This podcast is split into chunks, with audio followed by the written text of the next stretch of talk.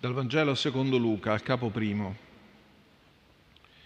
In quel tempo Maria disse, L'anima mia magnifica il Signore e il mio spirito esulta in Dio mio Salvatore, perché ha guardato l'umiltà della sua serva. D'ora in poi tutte le generazioni mi chiameranno beata. Grandi cose ha fatto per me l'Onnipotente e santo è il suo nome di generazione in generazione la sua misericordia per quelli che lo temono.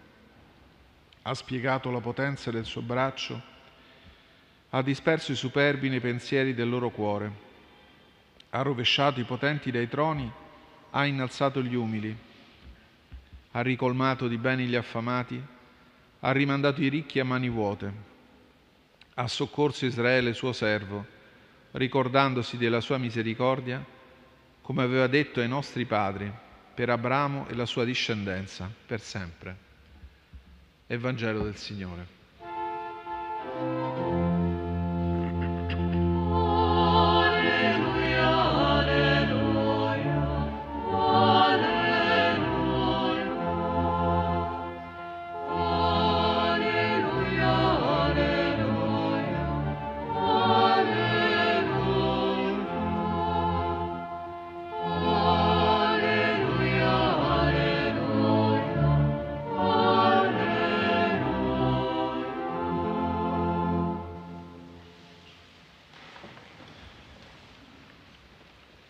Cari fratelli e care sorelle, a pochi giorni dal Natale del Signore, la liturgia ci fa ascoltare le parole pronunciate da Maria durante la sua visita ad Elisabetta.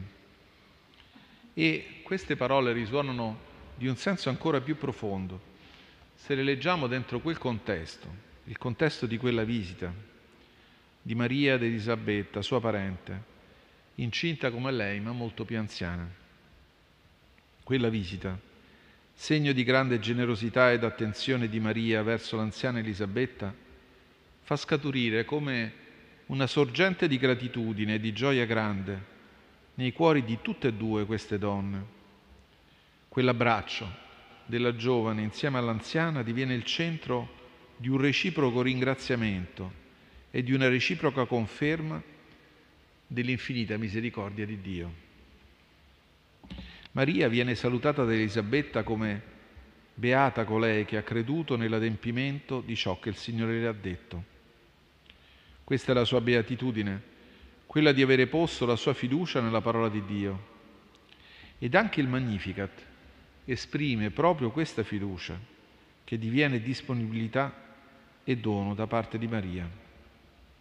Tutto ruota intorno al riconoscimento della grandezza della misericordia di Dio da parte di Maria, che parla di sé, proprio come l'unità di misura dell'infinitamente piccolo rispetto all'infinitamente grande di Dio. Eppure, l'Onnipotente ha guardato all'umiltà della sua serva. La piccolezza, l'umiltà di Maria, l'essere probabilmente molto giovane come era costume in Israele per le promesse spose, invece di essere motivi di marginalizzazione, agli occhi di Dio divengono elemento di predilezione, di scelta, per divenire strumento essenziale per il suo disegno di salvezza.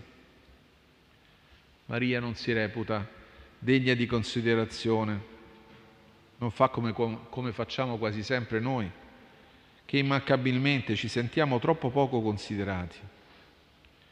Al contrario, Maria è piena di gratitudine perché Dio si è chinato su di lei, umile serva.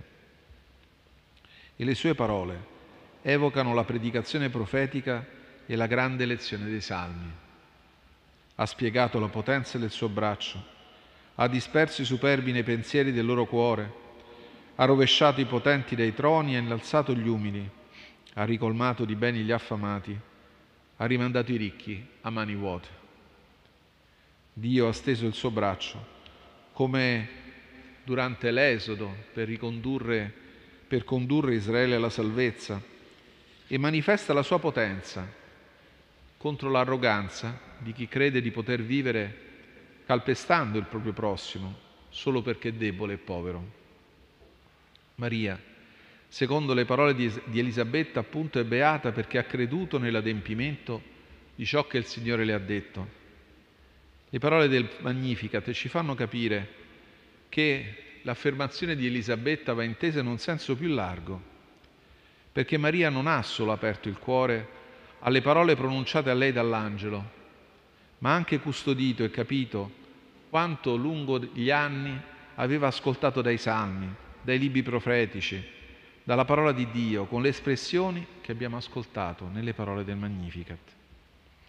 Cari fratelli e sorelle, anche noi possiamo cantare il nostro Magnificat quando il nostro cuore trabocca di parole ascoltate dai salmi, dai libri profetici, dalla scrittura, parole che custodiamo e che comprendiamo alla luce del Vangelo del Natale, come Maria.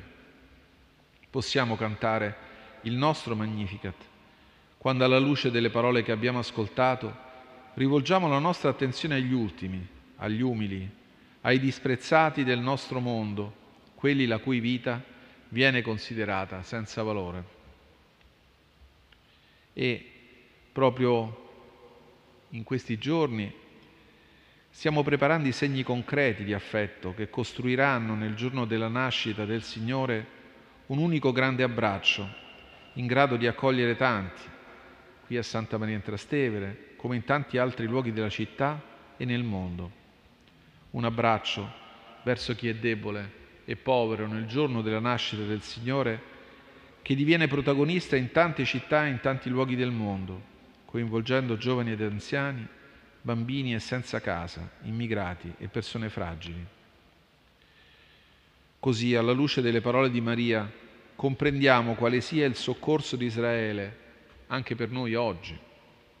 È la buona notizia di un Salvatore che non teme di nascere fragile bambino, per mostrare che è la debolezza che cambia il mondo, non la forza, né economica né politica o militare, e che quella debolezza prediletta da Dio è da Lui scelta per confondere i forti e gli arroganti. Ed è nell'abbracciare quella debolezza che noi sperimentiamo la dolcezza della misericordia di Dio. Infatti, scegliendo di abbracciare chi è debole, in questo tempo e sempre ha il valore di abbracciare quel Salvatore che proprio con i deboli e i poveri si è identificato. Allora anche noi, come Maria, potremo cantare ha soccorso Israele suo servo, ricordandosi della sua misericordia, come aveva detto ai nostri padri, per Abramo e la sua discendenza, per sempre.